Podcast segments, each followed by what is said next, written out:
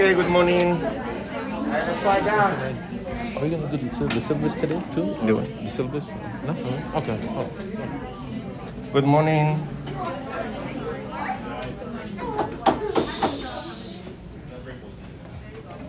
Um, well, first of all, uh, sorry for being a bit late. I was totally convinced that our lecture was from 1 to 3. I don't know why.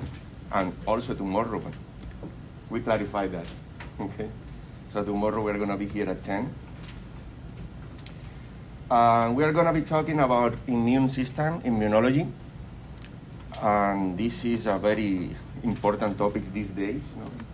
We've been a couple of years involved in this immunology situation that everybody's tired of. And hopefully you learn a lot, no? Learning about this uh, will help you to be able to select information. Okay, in the past, the problem we had in medicine was lack of information. Now is excess information. So we need to make sure that we select the proper sources when we need a response for anything. And every time we have a, a question about immunology, the best thing is to look at books of immunology or what immunologists have to say. Okay, I've heard people talking, for example, on social media, and they are doctors, they are MDs, uh, about COVID, about vaccines, about this, and it's uh, surprising, okay, the information they give that is uh, uh, probably, for example, a kid with basic uh, general education, high school level, is able to answer in a different way. Like, for example, that they are modifying the human, human genome with the vaccines. Do they know that the RNA is not incorporated in the human genome? Okay, there are viruses that do that. For example, HIV and retroviruses. They have RNA, but they also have an enzyme that is called reverse transcriptase that is able to translate uh, in reverse the, or transcript, transcribe in reverse the RNA into DNA. And then they have another enzyme that is the integrase that takes that viral DNA now and incorporates it into our DNA. But the COVID doesn't have these enzymes, and vaccines don't have these enzymes. So if someone tells you that they are modifying our genome, and you actually studied in high school, you know that that is not possible.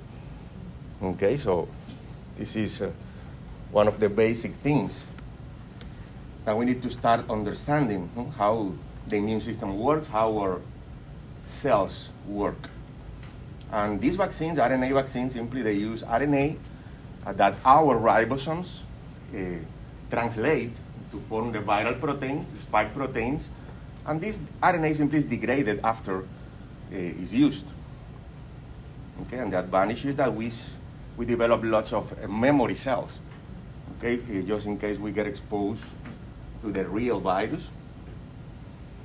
Okay, so that is just one of the things that, uh, and, and the person I heard saying this is, a, is an obstetrician. Probably is a great obstetrician, but probably either forgot what she learned about other things, or maybe has obscure uh, motivations, okay, uh, behind what she's uh, propagating there. So we're going to be talking uh, today mostly about the physiology of the immune system, the normal part that is necessary to later understand the diseases. When, when we move to diseases, we are going to divide the diseases into uh, what happens when there is an exaggerated immune response, hypersensitivity, autoimmunity reactions, and what happens when the immune system is down.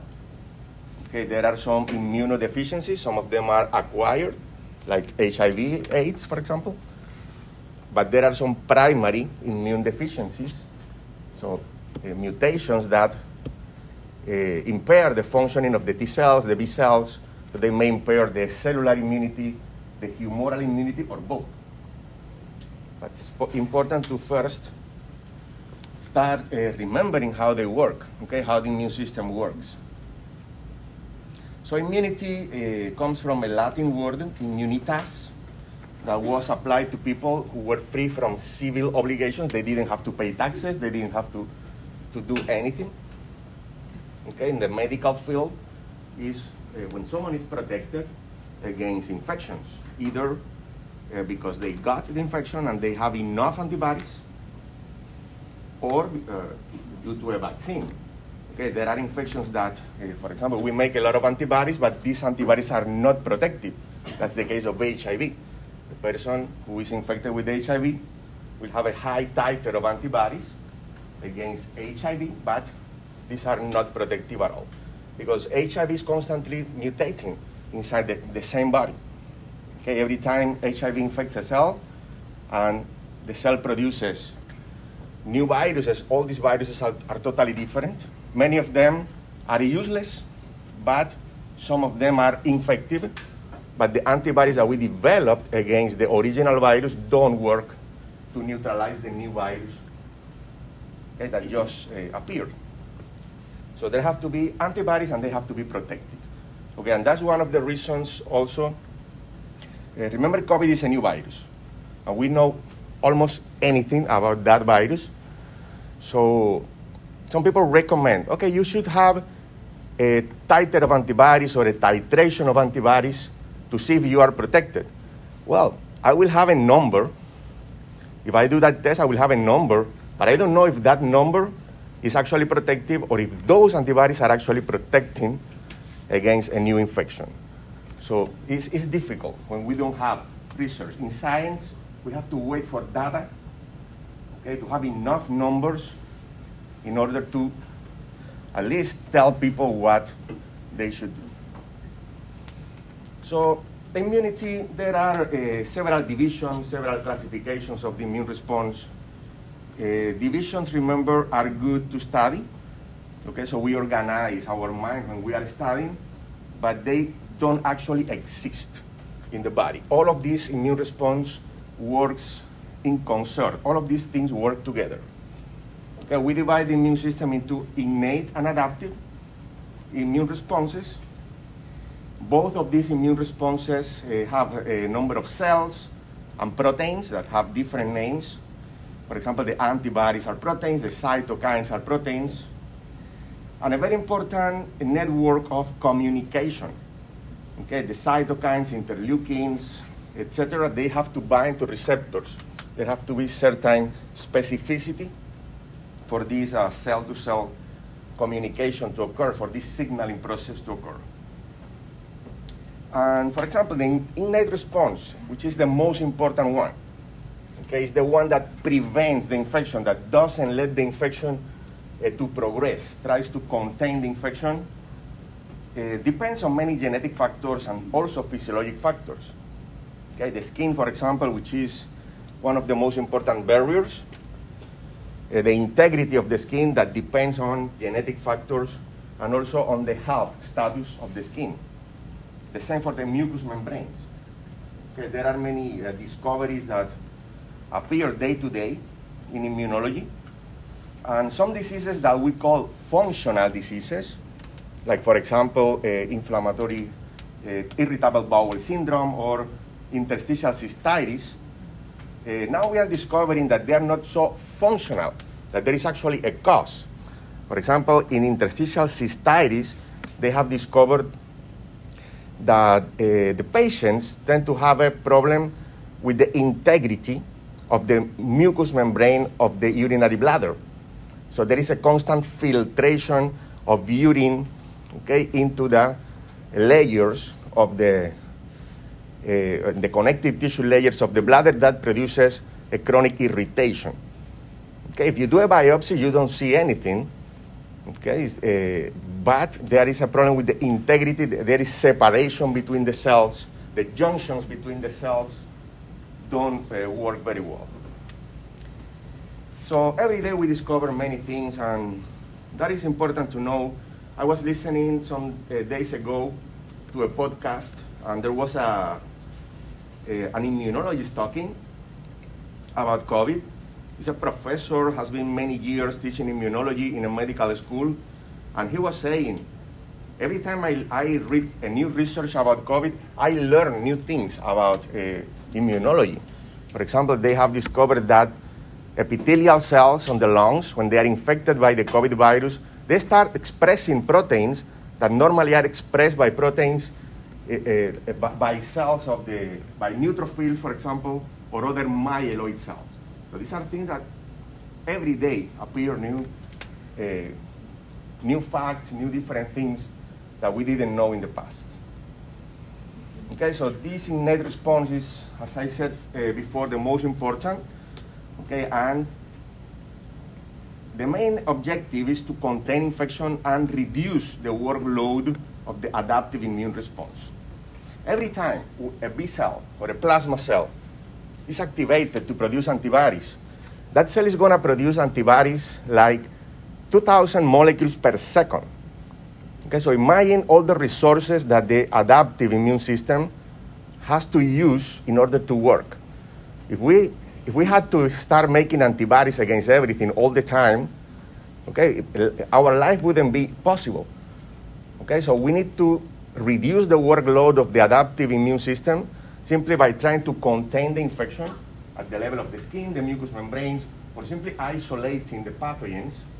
Okay, that's why we have granuloma formation, that's why we have the abscess formation, or other mechanisms that contain the infection okay, locally and try that the infection doesn't spread. Okay, so we are going to be seeing the differences between these responses. Okay, the innate response is to be more or less the same all the time, It's consistent, is unspecific, it's limited simply to identify when there is a pathogen or something that is threatening our body. Okay, clear the infection if possible, contain it, and if necessary, mobilize the adaptive immune system. Okay, the characteristics or the, the main effects of the innate immune system are inflammation, fever, phagocytosis, and also the secretion of many protein cytokines okay, that will allow the communication between the cells, the activation of what we call the complement proteins that will also enhance the, the inflammatory response, okay, activating a local inflammatory response and sometimes a systemic response, okay, if necessary. So the functions are simply to protect the body okay, against uh, different organisms, foreign organisms, pathogens, or toxins that these organisms produce. And for this, it has to distinguish what is uh, or what belongs to our body, okay, versus what doesn't belong, distinguishing self from non-self material. And also to prevent damage that is produced by endogenous factors. For example, cells that become abnormal, cancer cells, or cells that are damaged by trauma, by ultraviolet radiation, cells that have mutations, or cells that are infected by a virus. Okay, that's why I was uh, creating this diagram here. There is a slide that appears in this presentation that I have to add to the one uh, that you have that contains this information. Okay, but this is a, a, a very basic way of uh, understanding the different responses that our body has for different types of pathogens or different types of um, threat, uh, threats that our body may have. Okay, for example, let's take a look at this one here, uh, this part here. Uh, infections or any kind of damage to the body may appear because of exogenous factors, for example, bacteria that infect the body, that normally bacteria tend to be extracellular uh, pathogens, or may appear because of endogenous problems of the body. A cell may become a cancer cell or have mutations or have damage to the different uh, parts of the cell membrane or proteins, or simply the cell can become infected by a virus and the cell may start acting abnormally. And we have different mechanisms. For example, here we have a cell that is infected by a virus. This could be a cancer cell. This could be a cell that became abnormal because of radiation or, or anything, or trauma. Okay, the proteins that normally the cells produce, okay, generally are processed in what we call the proteasome that breaks down proteins in little pieces. Okay, these proteins are uh, produced in the endoplasmic reticulum, they are modified in the Golgi. Okay, viral proteins are broken down in the proteasome, but any of these proteins is going to be expressed by the cells, is going to be showed in the membrane in a molecule that we call major histocompatibility complex type 1. Okay, this molecule is present in every nucleated cell of the body. Okay, so in every cell except the red blood cells. They are like showing what they are doing. This is my protein. This is the protein that I produce, insulin or glucagon or different other proteins. Normally, the CD8 cells, the CD8 lymphocyte cytotoxic cells, are the ones who are gonna Eh, recognize any protein that is presented in this MHC molecule.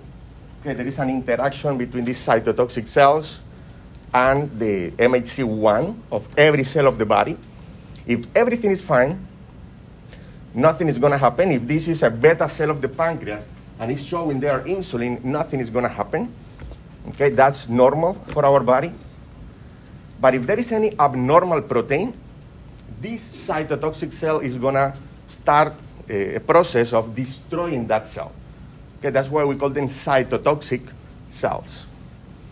So imagine that this is a cell that is infected by a virus and is presenting a viral protein there.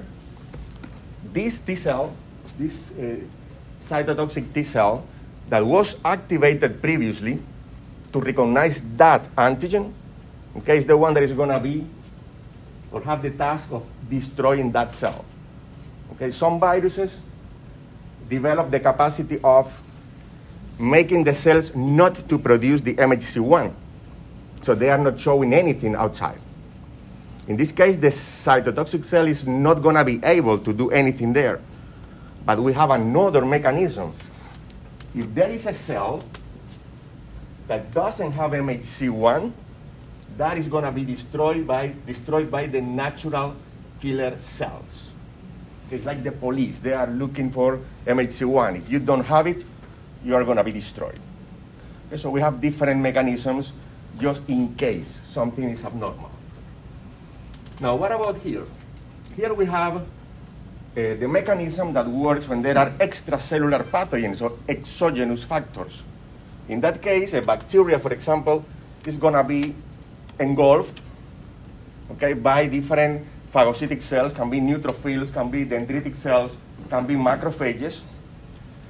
And this type of cells, for example, macrophages and dendritic cells, are cells that we call antigen presenting cells.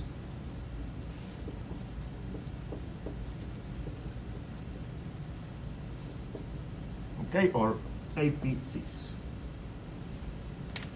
Because that is their job. They are uh, more accurately called professional antigen presenting cells. Why professionals? Because every cell presents antigens. But these are specialized okay, in taking exogenous pathogens, like bacteria, for example, phagocytosing them, destroying them in the lysosomes, and then presenting the antigens in another molecule that is called the MHC2, that is only present in these professional antigen presenting cells. Notice that the MHC2 molecule normally makes interaction with the CD4 cell, not with the CD8. CD8 normally is with the MHC1 and MHC2 with the CD4. Okay, what will happen after this? That's what we are going to be learning. Okay, just to simply, for you to simply have an idea of how we start the process of creating the immune response depending on the type of damage, exogenous, endogenous. Now, there is a, a, a concept here that is impor- important also, and it's the concept of epitope. Okay, epitope is a simple molecule. It can be three to four amino acids, three to four sugars, depending on what is the pathogen. That is the little piece of the pathogen, okay, that we normally present in these MHC molecules. Okay, we know that an antigen is anything that is capable of creating an immune response in the body. Okay, a virus, a bacterial cell wall, the RNA of a virus, different lipopolysaccharides in bacteria, components of the cell wall of the bacteria may behave as antigens. But just there is a little piece that is the one that we are going to present to the T cells. That is what we call the epitope.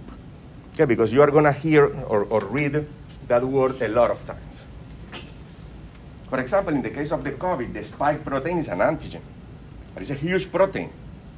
Okay, so maybe there are three, four amino acids that are the ones that are simply presented to the T cells, okay, from that huge protein. Th- those little or that little piece is what we call the epitope. And that is important to understand, for example, uh, how mu- mutations may affect the capacity of the immune system to recognize antigens. Let's say the spike protein of the COVID is 100 amino acids, but the epitope is 4 amino acids. If the mutation occurs in every in other parts of the spike protein, but not in the epitope, we are going to still recognize a future infection with COVID. But if there are mutations in the in the epitope that our cells recognize and present, that's when vaccines become ineffective okay, against that infection. So you may hear, no, the virus has 60 mutations. Well, maybe none of them is in the epitope. So that's okay. Now, there is one mutation in the epitope, that's a problem. Okay? So we have, again, these innate defenses and adaptive defenses. The adaptive ones are the, uh, the ones that specifically recognize a pathogen. Okay, we activate the immune system against a specific a bacteria or virus and will respond only to that specific infection. Okay, these adaptive defenses, then we are going to study are divided into antibody and cell mediated. And basically we need these two because antibodies antibodies will find uh, or will fight anything that is extracellular. Okay, will block, will neutralize viruses, will neutralize toxins, neutralize bacteria. Okay, for example, an antibody that binds to the spike protein of COVID is not going to let this virus to bind to the ACE2 receptor in our cells, neutralizing the virus. Now, antibodies are proteins, so they cannot enter inside the cells. Okay, if a cell has a bacteria inside, for example, tuberculosis, or if a cell has viruses inside, antibodies cannot enter there. Okay, when a cell is infected or has become cancer, we need the interaction of that cell with another cell. So that cell destroys the infected cell. That's why we call it cell mediated immunity, because there has to be a direct contact between the cells of the immune system and the cell that has become infected. Okay, so there are uh, differences. For example, the innate defenses don't develop any kind of memory of infections, okay, while the adaptive defenses develop memory, okay, besides the specificity against a previously encountered antigen. And this is a division, okay, this is the organization of the immune system. Notice that we have a primary lymphoid tissues or organs and secondary ones. Okay, I like uh, for example, to remember exactly what belongs into the primary and secondary, I always like to compare the primary organs or tissues of the lymphoid system. I like to compare them to a school, okay, where we learn what we have to do. And the secondary are more like a job, where we work and we apply what we learned in school. Okay, the primary lymphoid tissues are the places where the cells of the immune system learn, are prepared to fight infections or, or anything that is abnormal. For example, the bone marrow is where the B cells develop. They learn how to fight, how to make antibodies, and against what. Okay, but not only the B cells, also all of these uh, white blood cells, for example, basophils, mast cells, eosinophils, neutrophils, monocytes that become macrophages later, the dendritic cells. Okay, they are prepared there for their function. Okay, there is a specific type of lymphocyte that is going to be sent to the thymus, and there, this uh, lymphocyte is going to be prepared okay, to defend the body, and that is the T cell. That is easy to remember, the T and thymus, the B for, and B of bone marrow. Okay, here they learn to differentiate self from non-self, and they learn how to react when they encounter an antigen, an epitope. Okay, they, need how, they learn how to talk to other cells, what cytokines they have to produce. And once they are ready, once we are sure, for example, that a T cell is able to differentiate self from non-self, and also we are sure that it won't attack our tissues, that cell is going to be sent to the secondary lymphoid tissues, which are the lymph nodes, the spleen, tonsils, all the lymphoid tissues of the body. Some of them are encapsulated, like the spleen and the lymph nodes. Some of them don't have a capsule. Tonsils, for example, and the mucosa-associated lymphoid tissue, Peyer's patches, and all the lymphoid tissue that we have in the mucous membranes.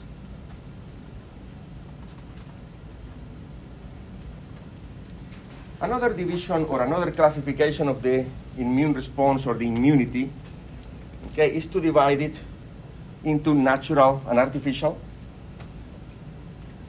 Uh, natural immunity is anything that we acquire um, for example, as an, uh, as an infection, we start making antibodies against something because we got the infection, or we simply may get the antibodies passively through the placenta or through the breast milk in a natural way. Artificial is anything that is man created, okay? Uh, for example, passive artificial immunity is when we transfer antibodies okay, from one person to another, or simply artificially created antibodies, or can be achieved actively through immunization. Okay, notice that only the active immunity is long lasting. We receive antibodies from our mother in the uterus, and they protect us for, protect us for six months. Okay, after that age, the maternal antibodies have gone, and if we don't make our own antibodies, we are going to have none. Okay, we are going to study these examples of this when we study the immune deficiencies. Okay, the same thing happens with the artificial immunity. Okay, let's say someone doesn't have antibodies against COVID, they get the infection, they may receive monoclonal antibodies that will protect the person for a while, but these antibodies in a while, in a couple of weeks, are going to be gone. They are very expensive. Monoclonal antibodies have lots of secondary effects. And in two weeks, the person is uh, unprotected exactly as they were before the infection. Unfortunately, there are some people who don't make antibodies even if they are vaccinated. Say people who are receiving immunosuppressive therapy. I know people uh, who have received kidney transplant they are receiving immunosuppressive therapy. They got the vaccine against COVID and they have zero antibodies. Okay, so the only uh, solution for them would be if they get the infection, receive monoclonal antibodies, but in two, three weeks they are going to be exactly as they were before.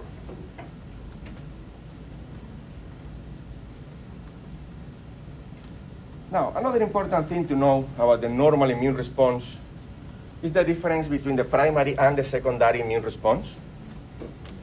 Okay, notice here we have a, a, a graph that is showing an example of a person who may has been uh, who has been exposed to two antigens, antigen A and antigen B.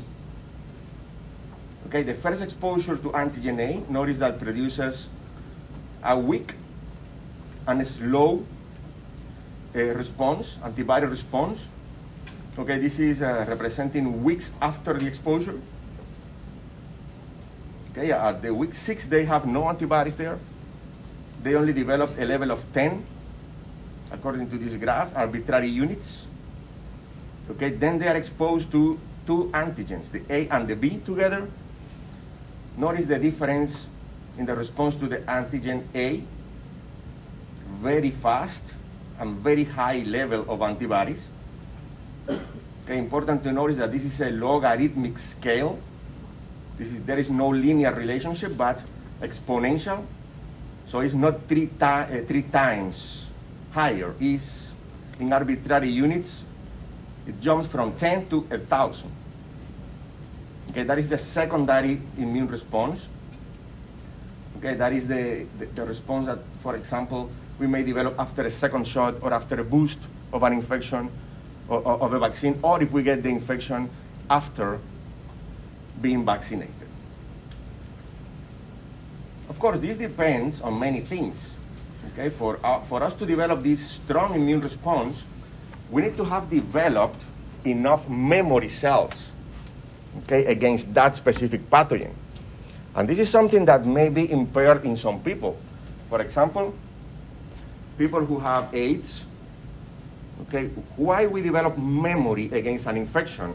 Because these T cells, these CD4 T cells, when they get activated, they start producing interleukins.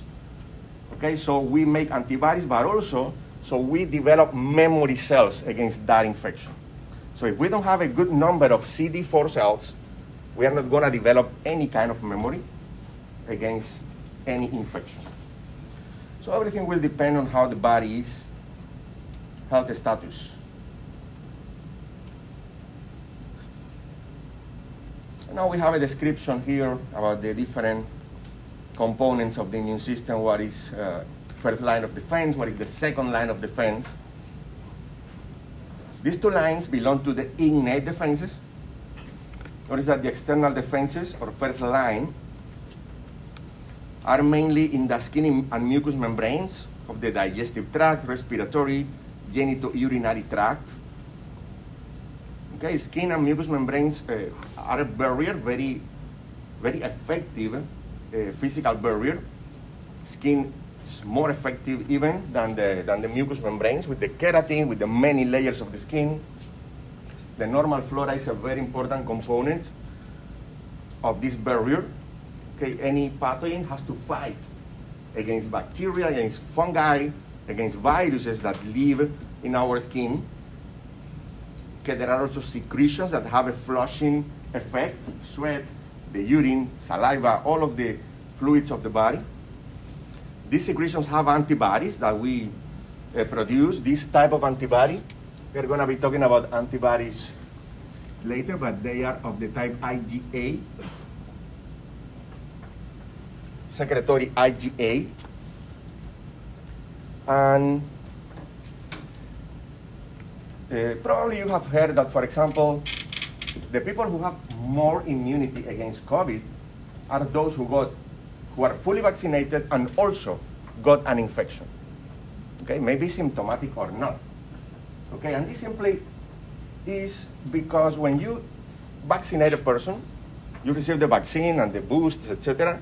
We develop memory cells, we develop antibodies that are protective, but typically we don't develop a very high number of IgA unless we are exposed to the infection through the mucous membranes. Okay, so someone who has received the vaccines and also gets in contact, let's say someone is sneezing and they get in contact with the virus in the mucous membranes in the nasopharynx, Now they are going to be stimulated to produce a higher level of IgA in the mucous secretion, so they have even more protection than people who only got vaccines. Mhm. Let's say somebody's immunosuppressed, like, like a kidney transplant, like you said, wouldn't a vaccine hurt the person? Hmm. It's not going to have any effect. That, that's bad, not having any effect, but it's not going to do anything else. Okay. So in the digestive tract is not only what we mentioned, also the acid of the stomach, the digestive enzymes. Okay, in the case of the respiratory tract, we also have the movement of the cilia, the mucus, mucociliary elevator, the macrophages in the alveoli. And in the uh, genitourinary tract, the pH of the urine, the flushing action, the pH of the vagina, for example, and the normal flora that is present in all these places. Now, what about the internal defenses, second line of defense? We are going to be talking later about phagocytic cells, phagocytosis, destruction of bacteria, or anything that is abnormal. Okay, very important, the interferons, okay, in, in the, in the viral, in the response against viruses. What determines, what makes a difference between people having a mild or a severe COVID infection is the interferon response. Okay, some people have a very strong interferon response and they stop the virus from spreading. Some people have a weak interferon response and they are going to have a, a more severe infection. There are other differences. For example, the number of ACE2 receptors that are present in the cells of the uh, nasopharynx and in the lungs. Kids have very low number of ACE2 receptors. That's why they normally get a mild infection, and you don't, you don't see many cases of kids having a severe COVID infection. The older we get, the more ACE2 receptors we have in the nasopharynx and also in the lungs. Okay, so that gives more uh, cap- capacity to the virus to spread okay, and to infect a different number of cells. Now, interferons are very important in fighting viruses. Okay, and when we want to fight bacteria, what we have that is very similar to interferons is the complement system, complement pathways. Are very similar action, okay, in augmenting, okay, amplification of the immune response against bacteria. And also we have the pyrogens as part of the internal defenses. Different substances, tumor necrosis factor, interleukin 1, 6, that normally are produced by inflammatory cells, and they uh, produce uh, fever, trying to create the conditions so bacteria don't divide and bacteria don't get what they need in order to uh, survive. We're going to be talking about cells and it's important to know specifically what the inflammatory cells do, where they come from, what is their role in the inflammatory response. Normally, we have in the different tissues, mostly in the connective tissues, cells that are what we call resident cells that do an immunological surveillance, making sure that everything is fine. Is fine. For example, macrophages, dendritic cells, mast cells are normally present in our uh, connective tissues. Macrophages specifically come from the monocytes. Monocytes are circulating, and if they are activated, they are going to move to the tissues. Okay, they typically participate in antigen processing and presentation. Okay, and also secrete mediators. Okay, to initiate different uh, immune responses depending on the pathogen. Macrophages are also very important in the lymph nodes. Okay, when they are activated, when they recognize the presence of a pathogen, they release cytokines. For example, tumor necrosis factor, interleukin 1 and 6. These are the pyrogens. We're going to produce fever. Okay, they can be activated by different pathogens or by antibodies or by the complement proteins. Okay, later on, we are going to be integrating all these facts. Then we have the dendritic cells. um, the dendritic cells and the Langerhans, Langerhans cells are not exactly the same, but they are similar, very similar. These are also resident in the tissues, but they have a different role. Okay, macrophages detect some, that something is wrong and they initiate the immune response, but they stay there. Okay, like monitoring that the immune response and inflammatory response occurs properly. The dendritic cells, when they detect a pathogen and they engulf the pathogen, they are going to move, they are going to leave the tissues, okay, following the lymphatic vessels, and they are going to transport these antigens to the lymph nodes to present the antigens in the form of epitopes to the T cells in the lymph nodes.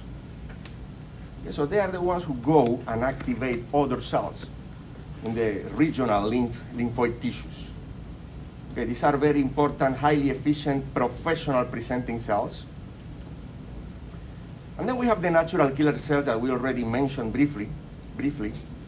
Okay, they are lymphocytes, but they don't belong to the adaptive or specific immune response. They are innate lymphocytes that they are simply doing um, immunological surveillance. Okay, just looking for the presence of the MHC1 molecule. Okay, the presence of MHC1 is like a brake, stops the natural killer cells from doing anything. When there are low numbers or absence of MHC1 molecules, that cell is going to be destroyed. Okay, destroys not only virus infected cells, also cancers or other abnormalities. Another resident cell is the mast cell. When they are activated, they release histamine. Histamine is a very powerful vasodilator. Okay, they, uh, these cells, the ones that are responsible, for example, for allergic reactions, okay, asthma, pruritus on the skin, redness, the urticaria hives, bronchoconstriction, excessive mucus secretion in the case of asthma, and also have a, an important role in promoting the adaptive immunity and the inflammatory response. then we have other cells, uh, neutrophils. Normally, we don't find any neutrophil in the tissues unless there is an infection. Neutrophils are circulating in the blood and only will move from the blood to different tissues if there is an infection. Okay, once they enter the sites of infection, they will release different chemicals, okay, antibacterial, antifungals, and also help recruiting other immune cells. Okay, these uh, neutrophils are the most, the most abundant of all the leukocytes. Then we have other two that are not so abundant, basophils and eosinophils. Okay, they also may migrate to the tissues. For example, basophils are important to defend against parasites, also release histamine, and participate also in the allergic response. We're going to be studying the hypersensitivity in the next lecture. And the eosinophils typically release uh, different chemicals okay, that have also antibacterial and antiparasitic properties. Everything in excess, the release of these enzymes will of course cause tissue damage. Mhm. Yeah, I thought it was, um, eosinophils are more, uh, correlated with parasites, uh, parasites and like allergic response, so, so they're both? Both. Eosinophils, basophils. We're going to be seeing these. There are different stages in the allergic response. Okay, So we have. both will be elevated like in the, in the, allergic response? Typically, basophils are not elevated. They are more at the local level, at the tissue level, not, not in the blood. In the blood, we have more eosinophils. Okay. Okay, I'm, talk, I- I'm saying about the local response when they migrate to the tissues. So, here we have the main components of a normal immune response. Okay, now we are entering into the physiology, physiology part. Okay, first of all, we have to recognize that there is a pathogen or anything abnormal. That is going to be done generally by the resident cells in the different tissues, or can be done in the blood, of course, if the, if the, if the pathogen is in the blood. This is going to be done by cells of the innate immune system. Okay, they are going to release cytokines, they're going to activate the complement, important against bacteria, and they're going to engulf the antigens. After this step, okay, there is going to be an acute inflammatory response trying to contain the infection. Okay, then we have the antigen presentation process. This is what is occurring here. Okay, remember what happens at the local level? Resident cells fight the infection locally, but the dendritic cells are going to move to the lymph nodes. So there is going to be antigen presentation and activation of specific T helper cells. It's the ones that we call CD4 T helper cells. Okay, these cells will coordinate. These are the most important at the level of the specific or adaptive immune response. They coordinate a targeted antigen-specific immune response that may involve the humoral and the cell-mediated immunity, and generally both of them. Okay, the humoral immunity is going to be performed by the B cells, activated, become plasma cells, and produce antibodies. And the cell-mediated is going to be performed by the cytotoxic T cells. Okay, so this helper cell, okay, received a dendritic cell, recognized the epitope specific for this cell. Okay, that helper T cell is going to activate the CD8. The CD8 is going to move away from the lymph node to the site of infection and it's going to localize the cells that are infected by a virus or have intracellular parasites or, for example, uh, tuberculosis or any intracellular bacteria, and it's going to destroy that cell. Okay, at the same time, the CD4 is going to activate B cells. B cells are going to become plasma cells, are going to start making antibodies like crazy. Okay, that will go to the tissues, to the fluids, blood, lymph, extracellular fluids, in order to neutralize any extracellular pathogen okay, before it enters the cells, trying to contain or prevent the spread of any infection. So, how the activation occurs? Well, these macrophages, dendritic cells, okay, these phagocytic cells typically have receptors, there are different types, that we call them a pathogen, uh, oh, sorry, pathogen, pattern recognition receptors. One example of them, the best known is the toll-like receptor. Okay, I like, uh, I like the, the word toll has nothing to do with our tolls that we pay, it's other name, but I like the word toll because I mind that these receptors recognize bacteria as the toll recognizes our car and charges us every time we pass in the expressway. Okay, they recognize patterns. These patterns, there are two types. One of these types is the pathogen associated molecular pattern, and the other is the damage associated molecular pattern. Pathogen for pathogens and damage for our cells. Every time one of our cells is destroyed, trauma, or just because it was destroyed, okay, the components of our cells are going to be exposed, and that is going to be recognized by macrophages that are going to clean the place. Okay, and hopefully they do that very quickly, because, for example, every time we have skin damage, say we are playing sports or any kind or have a burn or any kind of injury, if the macrophages don't clean very quickly and don't engulf very quickly the cells de- the cell debris, okay, that will give time to other cells of the immune system to take care of that and, for example, uh, take pieces of the DNA to the lymph nodes so our cells start making antibodies against DNA. And you know what that means anti nuclear antibodies.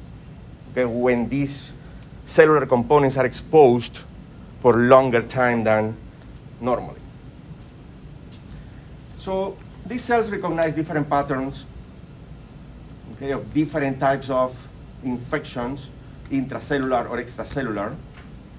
Okay, and once the recognition occurs, okay, these cells are going to be activated when the pattern recognition receptor is exposed to this pathogen or damage associated patterns. There is a gene inside the cells, macrophages, dendritic cells, that is going to be activated. Okay, this is the nuclear factor kappa something that is going to be activated. Once we activate this gene, the cell starts making tumor necrosis factor, starts making interleukin 1 and interleukin 6. That is the signal for the cell to start making pro inflammatory cytokines.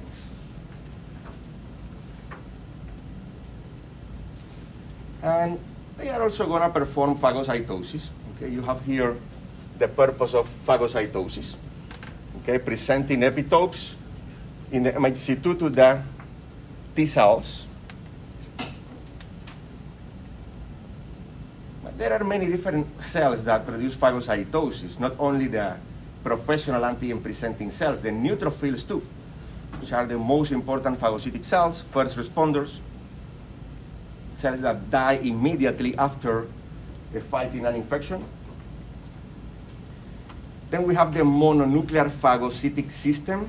These are the monocytes in the blood, macrophages in the tissues that receive a special name that is histiocyte. And then we have other macrophages that will receive different names depending on what tissue they are located normally.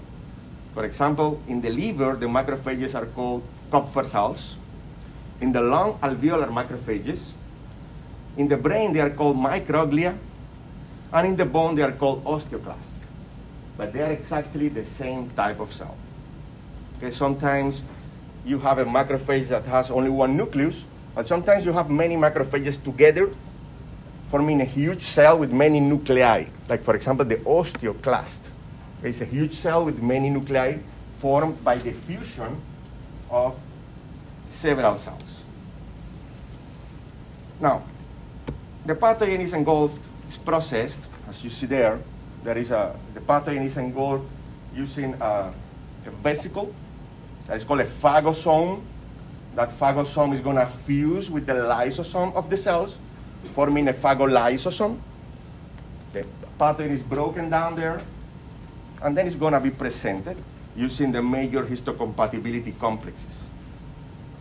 The MHC, it's important to know that it's a safety mechanism, okay? Because we don't want to activate the T cells, either CD4, CD8, uh, very quickly or very easily. Okay, if that, if that was the, uh, were the case, we were having autoimmune diseases all the time. Okay, so it's a safety mechanism that prevents the abnormal activation of the immune system. That uh, there is a phenomenon that is called MHC restriction. Okay, that is simply this: CD4 cells can only be activated by epitopes presented in the MHC class II molecules. There is no other way of activating the, the, the, the CD4 cells. And there is no other way of activating the cytotoxic cells except by presenting the molecules this way.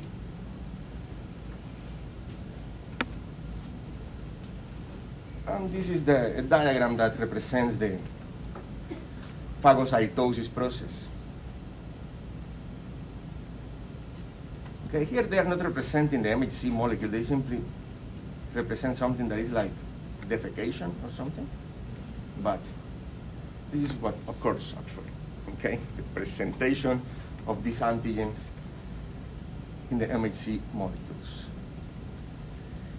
Well, uh, this is a very complex uh, diagram, okay, but simply the only thing you have to get from here is this is the cellular pathway of presenting exogenous antigens.